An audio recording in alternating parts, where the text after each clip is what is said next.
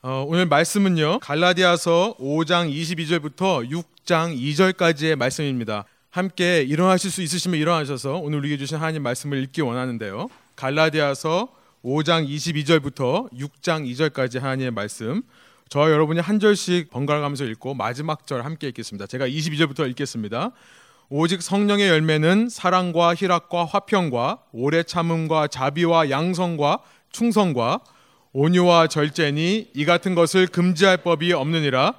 그리스도 예수의 사람들은 육체와 함께 그 정욕과 탐심을 십자가에 못 박았느니라. 만일 우리가 성령으로 살면 또한 성령으로 행할지니 헛된 영광을 구하여 서로 노엽게 하거나 서로 투기하지 말지니라. 형제들아 사람이 만일 무슨 범죄한 일이 드러나거든 신령한 너희는 온유한 심령으로 그러한 자를 바로잡고 너 자신을 살펴보아 너도 시험을 받을까 두려워하라. 함께 읽겠습니다. 너희가 짐을 서로 지라 그리하여 그리스도의 법을 성취하라. 아멘. 함께 앉으셔서 기도하고 말씀 나누죠. 하나님 감사합니다. 저희가 예배를 통해 하나님의 말씀을 듣기를 소망합니다. 이 말씀을 사람의 말로 받지 아니하고 주님의 살아계신 음성으로 받고 주님 저희의 삶에 진정한 변화를 추구하며 우리의 모든 종교적인 노력들은 내려놓고 주님을 사랑함으로 주님을 자발적으로 따라가는 참된 신앙의 결단이 있는 예배되게 하여 주십시오. 성령께서 저의 마음과 생각을 지켜주셔서 예배의 처음부터 끝까지 이 이후에 있는 모든 삶의 한순간 한순간 가운데서도 주님께서 공급해 주시는 능력으로 살아가게 하여 주십시오. 감사드리며 예수님 이름으로 기도합니다. 아멘. 네, 사도 바울은 이 자신이 1차 전도 여행을 통해 복음을 전했던 현 터키 남부 지역이라 할 수 있는 이 로마령 갈라디아의 교회 교인들에게 편지를 써 보내는 이 갈라디아서 이 편지를 쓰면서 참 복음의 메시지를 속히 떠나서 다른 복음, 거짓 복음으로 치우쳐가는 그들의 신앙을 바로잡기를 원했었습니다. 그들이 참된 복음의 메시지를 듣고도 다른 복음으로 속히 치우쳐가는 것을 보고 그들의 잘못된 신앙을 바로잡기를 원했던 거예요. 이것이 갈라디아서의 처음부터 끝까지 흐르고 있는 한 가지 주제라고 할 수 있습니다. 다른 복음이란 무엇인가? 거짓 복음이란 무엇인가? 한마디로 말해 율법적인 신앙이라는 것입니다. 리걸리즘. 무엇을 해야 된다, 무엇을 하지 말아야 된다. 곧 인간의 행위를 중심으로 하는 종교 생활을 말하는 것입니다. 이러한 인간의 노력과 행위로 구원을 얻을 수 있다라고 말하는 이것이 바로 거짓 복음이고 잘못된 신앙이라는 것입니다. 이와 반대되는 참 신앙이란 무엇입니까? 사도 바울은 이 편지를 통해 예수 그리스도 안에서 참된 자유함을 누리는 것이 참 신앙이다라고 말씀하십니다. 어떻게 우리가 예수님 안에서 참된 자유함을 누릴 수 있는가? 사도 바울은 5장 16절부터 26절을 통해 우리가 지난 일곱 주에 걸쳐 살펴본 것처럼 우리가 성령을 따라 행할 때에 이것이 가능하다는 것을 말씀하는 거예요. 우리가 성령을 따라 행할 때 그때에만 성령의 열매가 우리 속에 맺혀가서 우리가 예수님을 하루하루 닮아가는 참 신앙이 회복될 수 있다라고 말씀하시는 것입니다. 우리가 지난 시간까지 이 성령의 열매에 대해 살펴보면서 오늘은 이제 마지막 결론에 해당하는 부분으로 우리가 이 말씀들을 우리 삶에 어떻게 적용하고 받아들일 것인가를 다시 한번 짚고 넘어가기를 원하는 거예요. 제가 이 말씀을 준비하면서 다시 한번 우리가 이 부분을 짚고 넘어가겠다 생각이 든 것은 뭐냐면 이렇게 사도 바울이 이 귀한 편지의 메시지를 쓴 지 2000년이라는 세월이 흘렀는데도 어쩌면 아직도 이 갈라디아서에 나와 있는 내용들을 이해하지 못하고 참 신앙을 율법 아래에 있는 종교 생활로 이해하고 있는 기독교인들이 있다는 사실 때문입니다. 성령의 열매가 아니라 자꾸만 나의 열매를 맺어보고자 노력하는 사람들이 있다는 거예요. 어쩌면 알게 모르게 우리 가운데서도 기독교를 종교 생활로 이해하는 사람이 있지는 않은가. 한번 다시 한번 점검하고 넘어가자는 것입니다.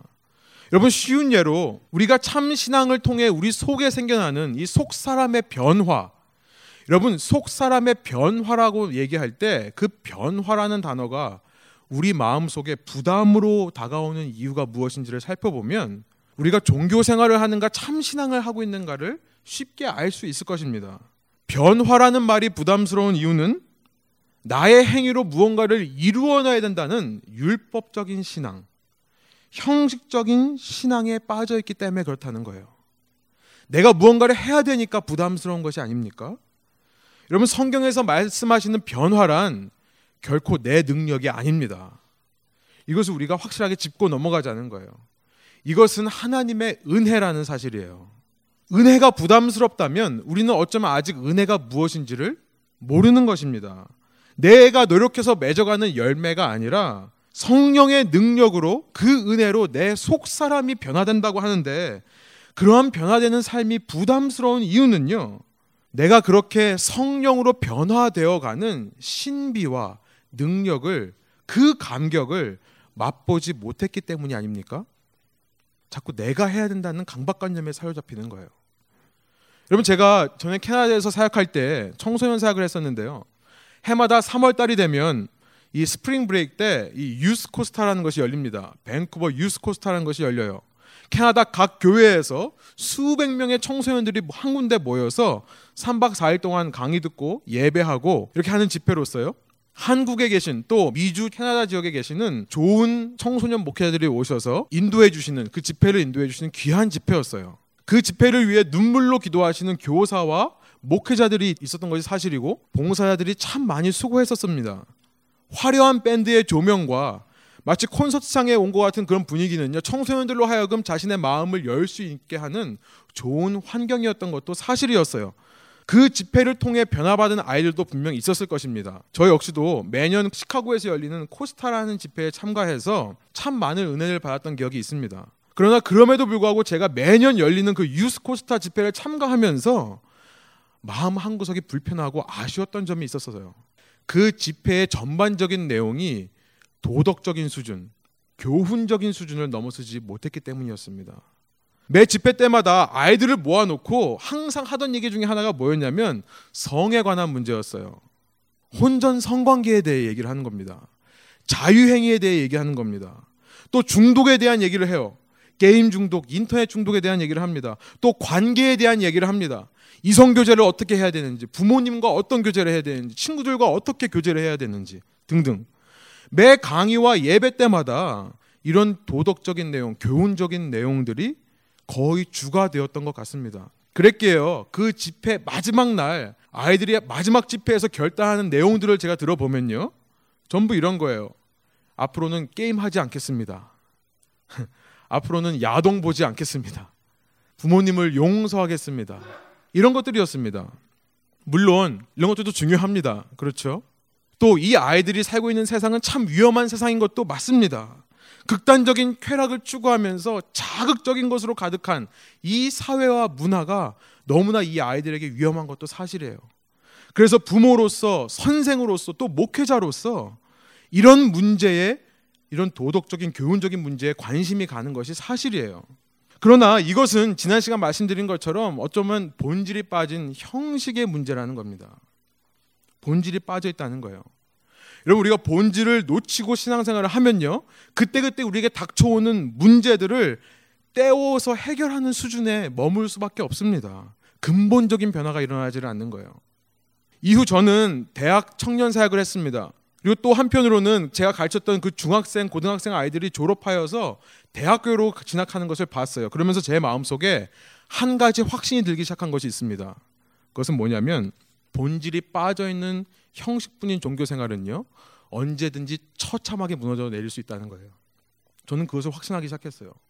종교 생활은 언제든지 처참하게 무너져 내릴 수 있다는 것입니다. 여러분 현재 미국 고등학생의 70%가 대학에 진학하고 나면 신앙을 떠난다는 사실을 아세요? 70%입니다. 물론 이 한국 이민 사회에 있는 이 한국계 아이들은 부모님의 영향력이 강해서요. 한국의 아이들은 요즘은 20대, 30대가 돼도 부모님의 영향력 아래에 있죠. 그래서 좀 더 보호를 받는 것이 사실이지만 그러나 그들이 부모님을 떠나 대학교에 진학하고 나면 심각한 신앙의 정체성 혼란을 겪는 것이 사실입니다. 그 이유가 많이 있겠지만 이런 문제를 일으키는 이유 중에 가장 근본적인 이유는 저는 뭐라고 생각하냐면 교회가 본질을 뺀 종교 생활을 가르쳤기 때문에 그렇다는 거예요. 물론 성경 이야기 합니다. 물론 예수님 이야기 합니다. 예수님의 십자가와 부활 사역을 가르칩니다. 물론 성령 이야기를 해요. 그러나 제가 본질이 빠졌다라고 얘기하는 것은 아예 예수님에 대해 말하지 않는다는 것이 아니에요. 제가 본질이 빠졌다고 얘기하는 것은 교회가 성경, 예수 그리스도, 성령님, 성령 하나님 이것만을 가르치지 않고 여기에 플러스 썸띵을 가르친다는 거예요. 플러스 썸띵. 너가 진정으로 예수님을 만나 신앙인이 되었다면 야동 보면 안 되는 거다.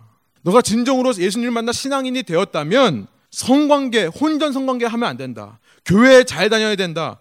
부모님과 선생님 말씀 잘 들어야 된다. 교회가 대놓고 예수님 얘기를 안 하지는 않습니다. 그러나 저는 이렇게 생각해요. 예수님만 얘기하는 게 아니라 그 뒤에 플러스 썸띵을 하는 순간 그 모든 것은 나띵이 된다고 생각합니다.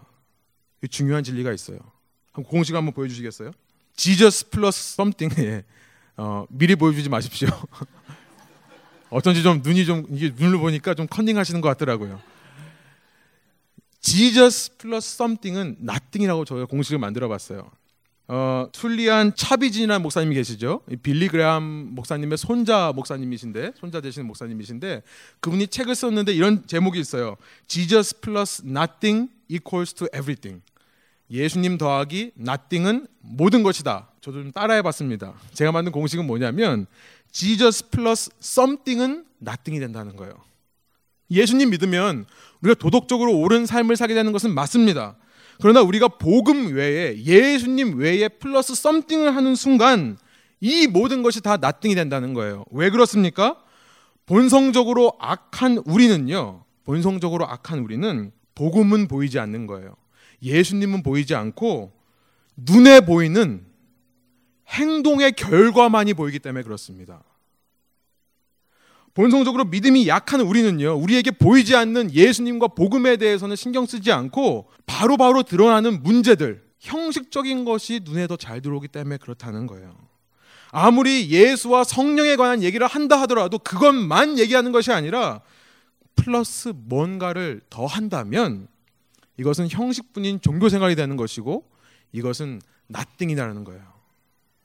여러분 아이들이 어렸을 때에는 부모의 보호 아래 어느 정도 율법적인 강요와 어느 정도 도덕적인 가르침으로 그 아이들을 좀 묶어놓을 수는 있습니다. 그러다 그 아이들이 대학에 진학하니까 또 그들이 몸담고 있던 신앙 공동체에서 떠나니까 어떤 일들이 벌어져요? 세상에 이렇게 세상이 이렇게 재밌는지 몰랐다는 거죠.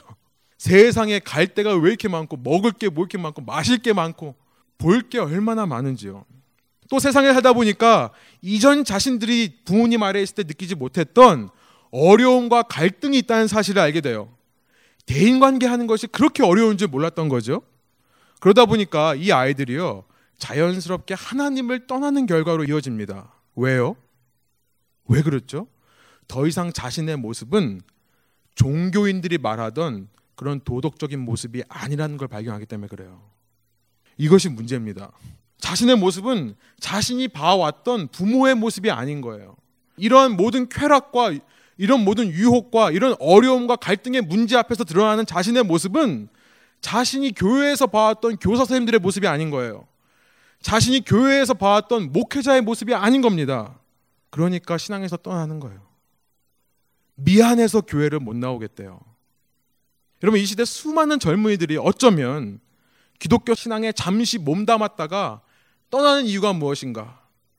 어쩌면 그들이 진짜 복음을 모르기 때문에 그런 것이 아닌가 생각이 듭니다. 도덕적인 교훈적인 것만 알아서 내가 한번 try 해봤는데 그게 아니라면 떠나는 겁니다. 신앙에서. 여러분 복음이란 저는 이렇게 정의를 해봤어요. 여러분 다 아시는 내용입니다. 복음이란 그럼에도 불구하고가 복음입니다. 그럼에도 불구하고 nevertheless. 그럼에도 불구하고 오늘 우리가 읽은 시편 14편의 말씀처럼 또 이 시편을 인용해서 말씀하시는 로마서 3장에 나와 있는 말씀처럼 하나님께서는 당신의 눈으로 당신의 시각으로 당신의 기준으로 이 세상을 바라보실 때에 의인을 발견하실 수가 없는 거예요. 이것이 중요합니다. 하나님께서 이 땅을 보시면요. 다 악으로 치우쳐 하나님의 기준에 미치는 사람이 없고 선한 사람은 하나도 없는 것입니다. 단지 의인인 척, 선한 척 하는 사람만 있을 뿐이에요.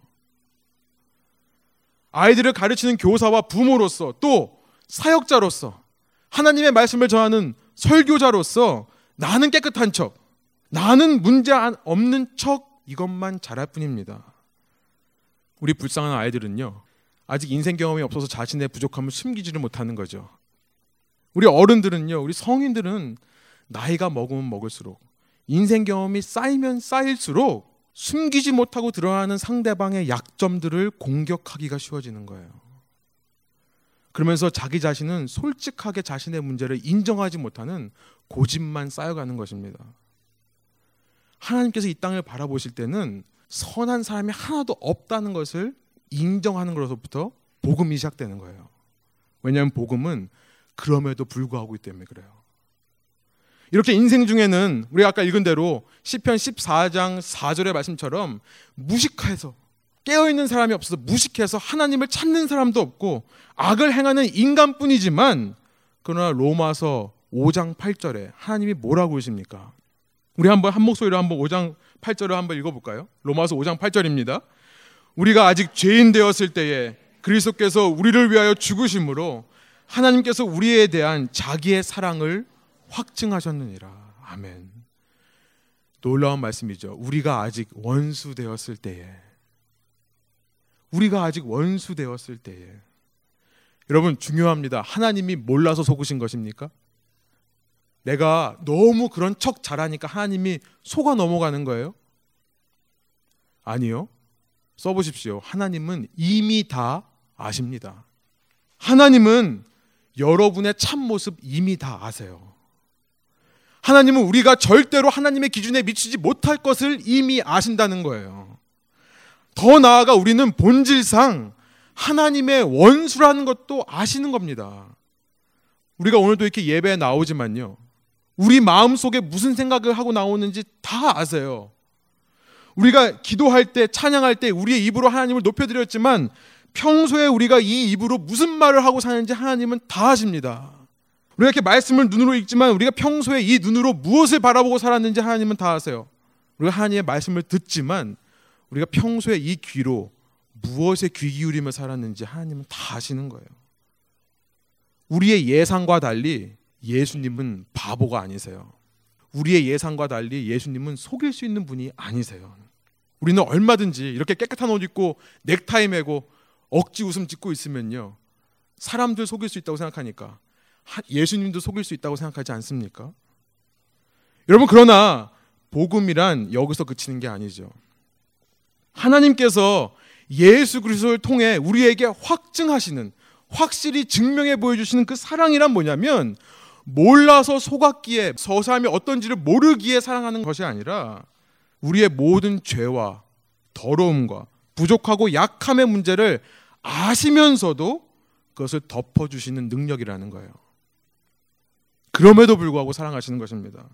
우리가 실패하고 또 실패할 것을 아세요. 우리가 넘어지고 또 넘어질 것을 아십니다. 그러면서도 우리를 사랑하시는 것.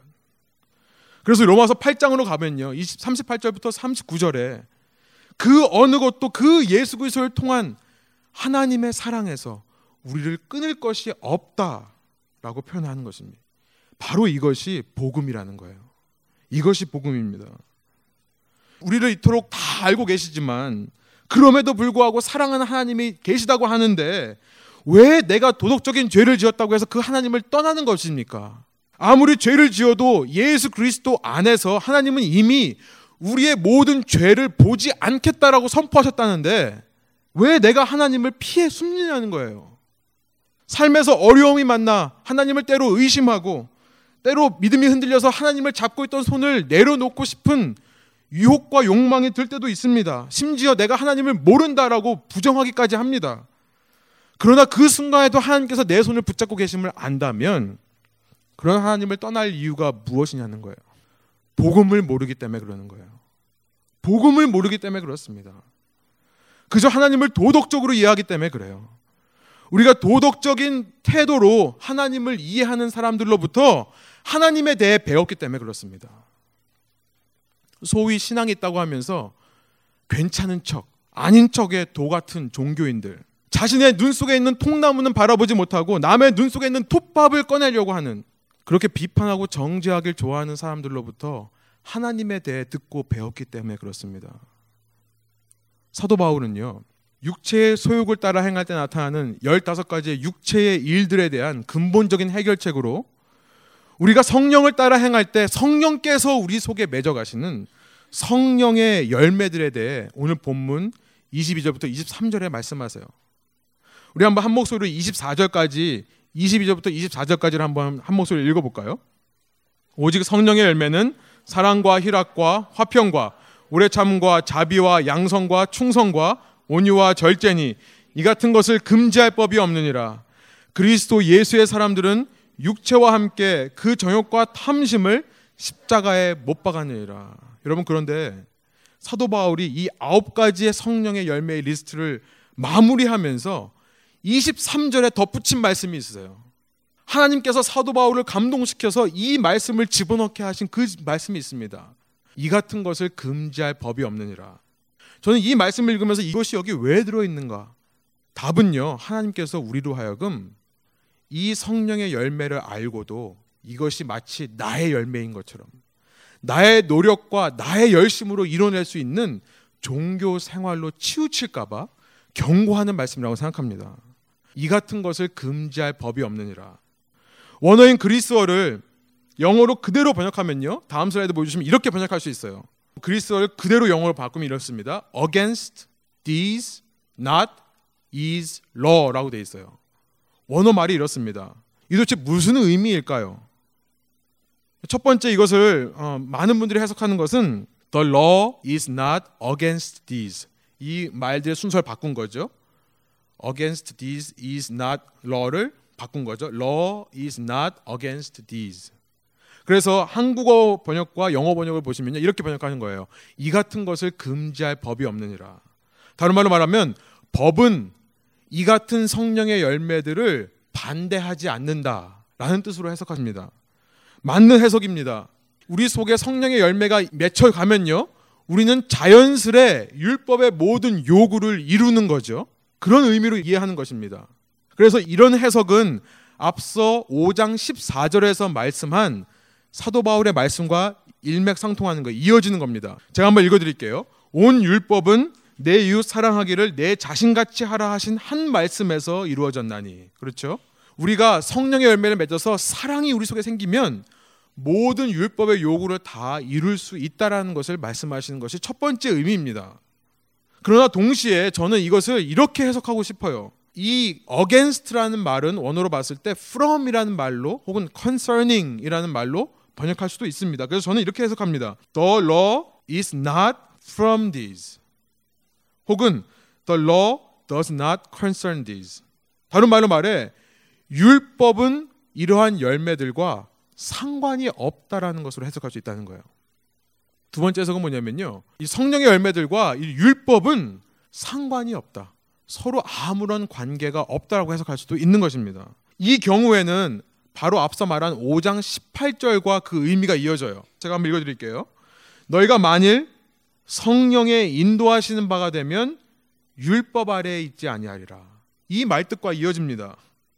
저는 갈라디아서 5장 16절부터 26절이 한 단락, 한 paragraph라고 생각하기 때문에 18절과 관련된 해석이 더 어울린다라고 생각하는 것입니다.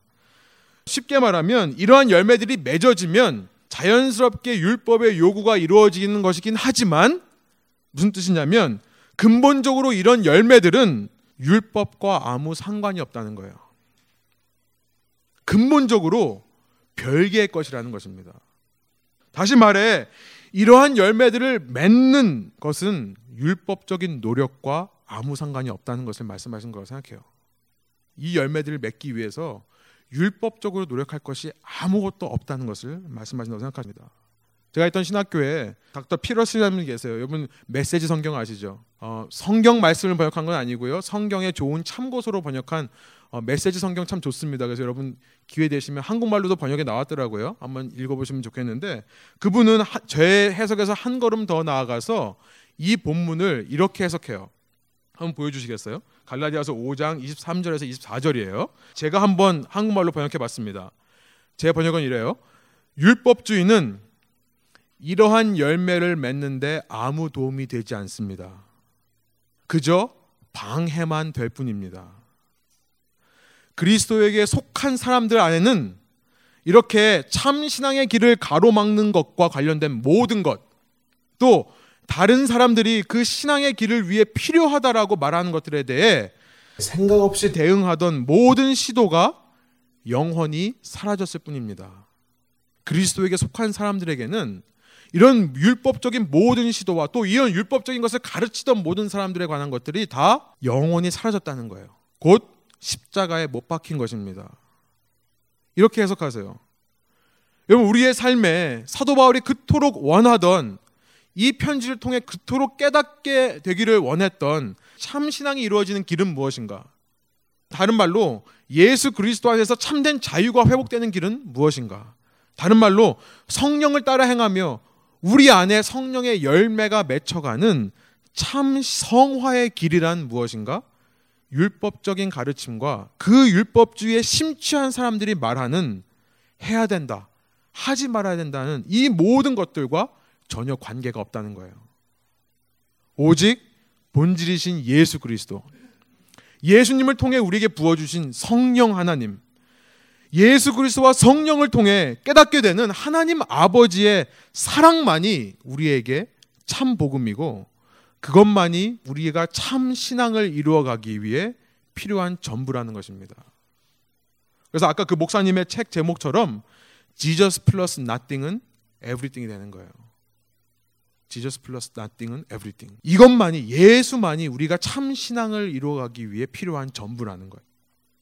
여러분 우리가 이 사실을 깨닫고 날 때 우리의 삶에 어떠한 변화들이 일어날까요? 변화와 관련해서 세 가지 적용을 제가 한번 써보았습니다. 첫 번째로 저는 한마디로 우리 속에 나타나는 변화는 이렇게 표현하고 싶어요. It is okay라는 거예요. 괜찮다라는 것입니다.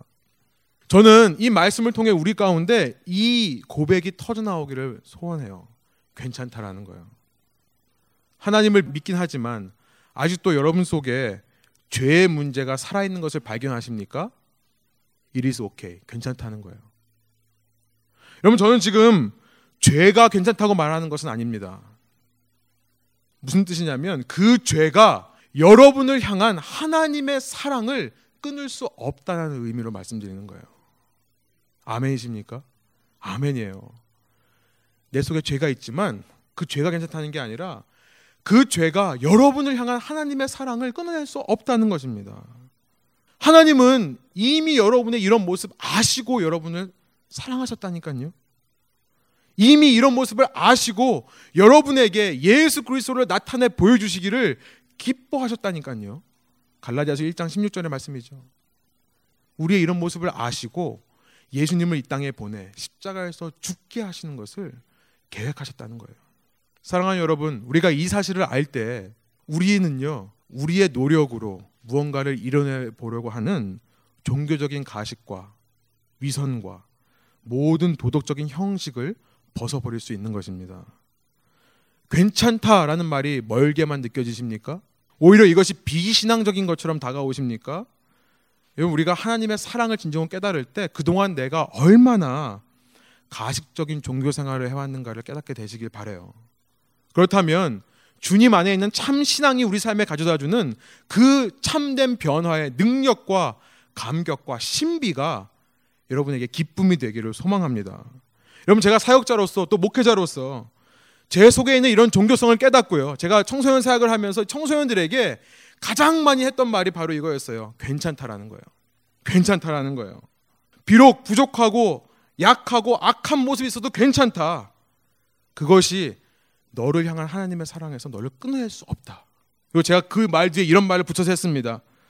괜찮다. 너는 최소한 나보다는 나은 사람이 될 거다. 별로 이 말에는 별로 위로를 안 받더라고요, 애들이요. 예. 그러나 저는 제 진심을 담아 말했습니다. 그 아이들이 아무리 약해 보이고 악해 보여도요. 저는 알아요. 저는 더 약하고 악한 사람이었습니다. 그런 저를 하나님께서 이렇게 변화시켜 주셨는데 그 아이들은 저보다 더 나은 존재가 되지 않겠습니까? 여러분 제가 그 나이 때는요 복음에 대해 듣지도 못했었어요. 이 아이들은 복음을 들은 아이들인데 최소한 저보다는 낫지 않겠습니까? 제가 그때도 청소년 생각하면서 부모님 모아다 놓고 맨날 했던 얘기가 그거예요. 아이들 우습게 보지 마십시오. 하나님의 눈에는 여러분보다 더 나은 아이들입니다. 여러분 이 시간 동일한 마음으로 여러분에게 말씀드려요. 괜찮습니다, 여러분. 괜찮습니다. 하나님은 여러분의 어떤 모습이라도 다 아시는 하나님이세요. 그럼에도 불구하고 여러분을 영원히 사랑하시기로 작정하신 하나님이시라는 거예요. 이미 여러분을 위해 모든 대가를 치르셨습니다. 치르지 못한 대가도 없고 더 치러야 될 대가도 없는 것입니다. 여러분의 모습 그대로를 기뻐하시는 주님이세요. 우리가 신앙생활 하면서 형식적으로 빠지지 않으려고 우리가 인간의 행위로 뭔가를 잃어보려고 노력하지 않을 수 있는 유일한 적용은 뭐냐면 하나님의 사랑을 깨닫는 거예요. 두 번째로 우리에게 적용할 수 있는 것은 참된 회개라는 것입니다. True repentance. 참된 회개라고 생각해 봤습니다. 내 있는 모습을 그대로를 기뻐하신다고 하니까 나는 스스로 아무것도 하지 않고 변하지 않아도 되는 것입니까? 아니에요. 내가 내 부족함을 알고 있는데 그럼에도 불구하고 나를 사랑하신다는 것을 알면 여러분 그런 사랑을 체험한 사람은 변할 수밖에 없는 것입니다. 이전에는 두려움의 근거에 신앙생활을 해왔던 거죠. 이것이 종교생활의 특징이에요. 두려움입니다. 내가 내 노력을 자꾸만 집어넣는 이유가 무엇입니까? 그러지 않으면 하나님께서 나를 싫어하실까봐 두려운 거죠. 그러나 언제나 우리를 향해 괜찮다라고 말씀하시는 하나님의 참 사랑을 깊이 체험한 사람들은 두려움이 아닌 자발적으로 하나님 옆에 있고 싶은 마음이 드는 거예요. 자발적으로 나를 그렇게 사랑하시는 하나님을 따라가고 싶은 마음이 드는 것입니다. 여러분 이것이 회개의 정의예요. 내가 가던 길을 돌이켜서 예수님을 따라가는 것. 이것이 회개의 정의입니다. 내가 내 육체를 따라 살던 삶을 버리고 성령을 따라 행하는 삶을 사는 것. 이것이 회개의 참된 의미입니다. 여러분 두려움이 아닌 참 사랑만이 변화시키는 능력이 있음을 기억하십시오. 특별히 한 주간 동안 고난 주간을 지내시면서 나를 향한 주님의 사랑을 깊이 깨달으시고 여러분 가운데 참된 회개가 일어나시기를 간절히 소원합니다. 마지막 세 번째 우리 속에 어떤 변화가 일어나는가, 어떤 적용이 일어나는가 이렇게 하나님의 사랑을 체험하고 회개가 일어나는 사람들은 성령을 따라 살기 때문에 성령의 열매가 그 삶 속에 맺혀갑니다. 성령의 능력으로, 성령의 은혜로. 그래서 이제는 우리가 이웃들을 향해 이전에 우리가 가지고 있던 율법적이고 종교적인 모습이 아닌 주님을 닮은 예수 그리스도의 그럼에도 불구하고 그 사랑하시는 모습 그대로 우리의 이웃들을 섬기고 사랑하게 되는 거예요. 이것을 다른 말로 그리스도의 법을 성취하는 것이라고 사도 바울이 얘기합니다. 이것에 대해서는 제가 다음 시간에 다시 한번 살펴보려고 그래요. 이런 말씀을 정리할게요. 나비의 일생을 아십니까?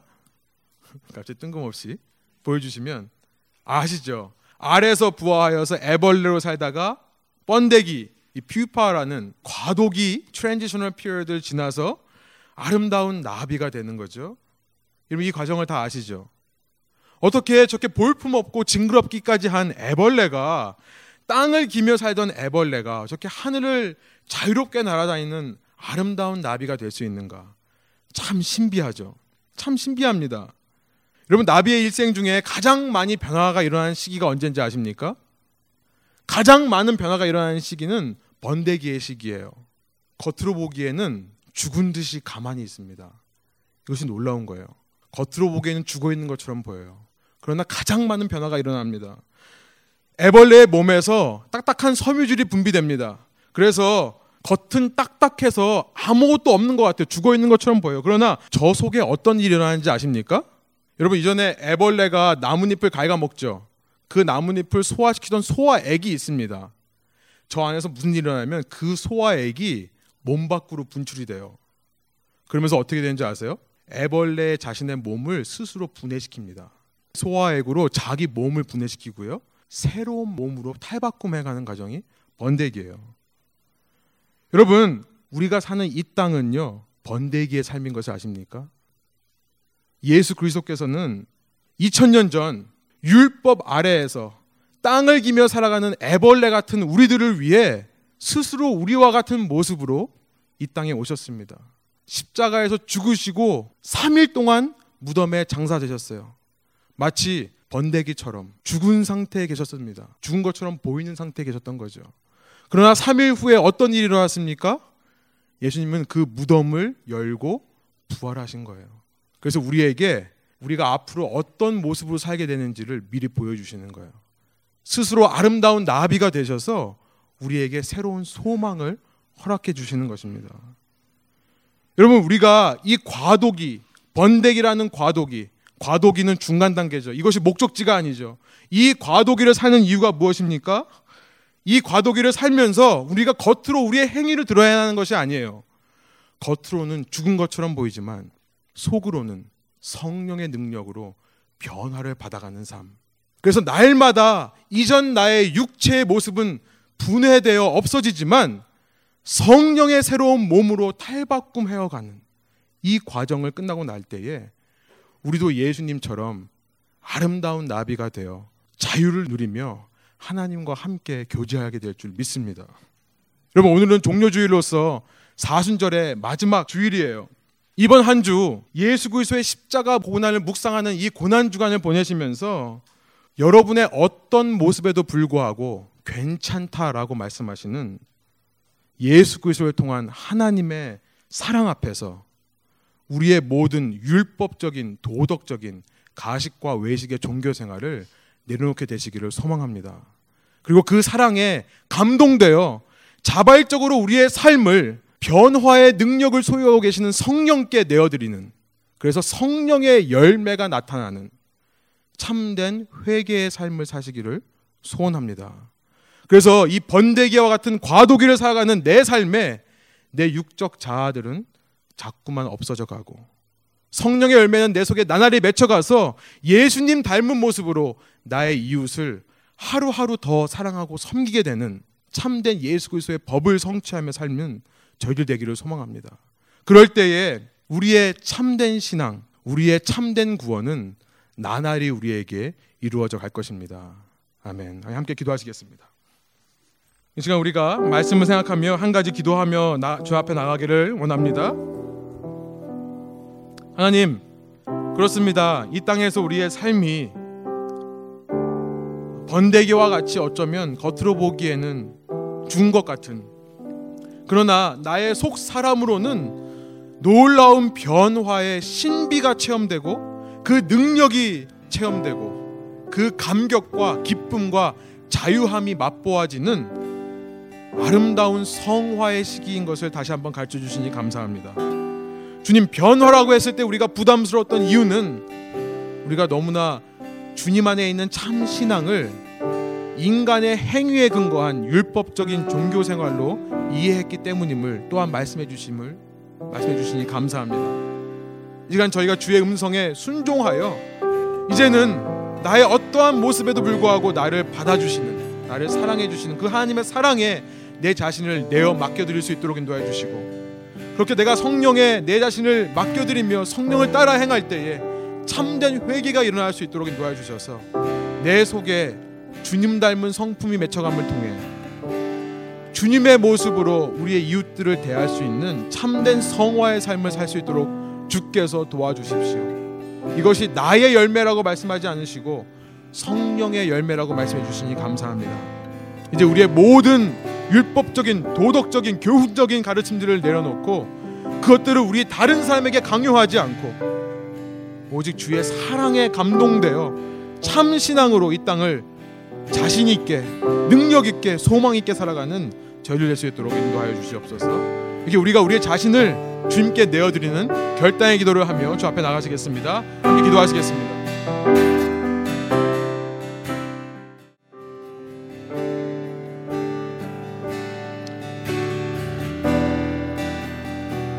하나님 하나님께서 다윗의 입을 통해 하나님이 이 세상에 있는 사람들을 바라보실 때 깨어 있어서 지각이 있어서 하나님을 찾는 자도 없고 전부 한쪽으로 치우쳐 선한 사람이 없다라고 말씀하신 그 말씀이 오히려 우리를 자유케 하는 것임을 깨닫게 해주시니 감사합니다. 지금 그렇습니다.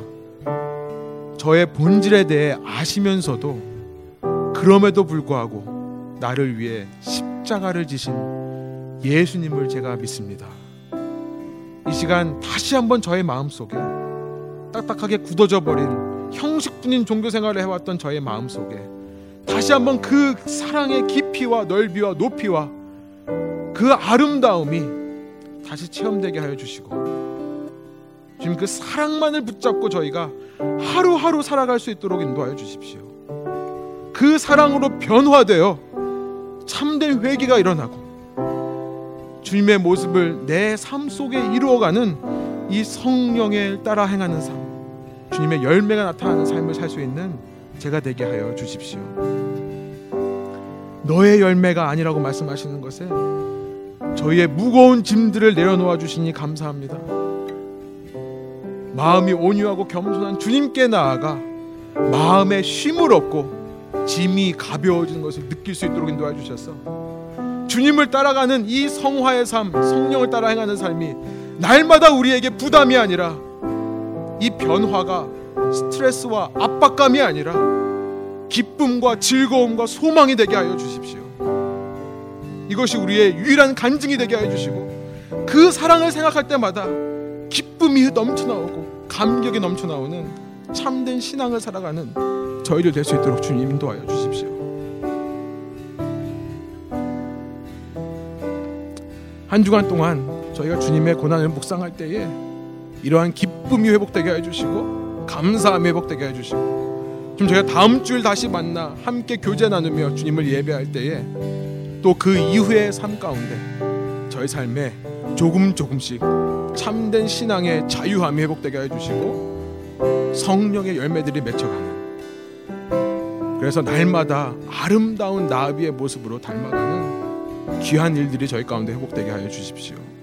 이 교회가 그런 복음을 전하는 교회 되게 하여 주십시오. 감사드리며 예수 그리스도의 이름으로 기도드립니다. 아멘. 함께 주기도문으로 예배를 마치겠습니다.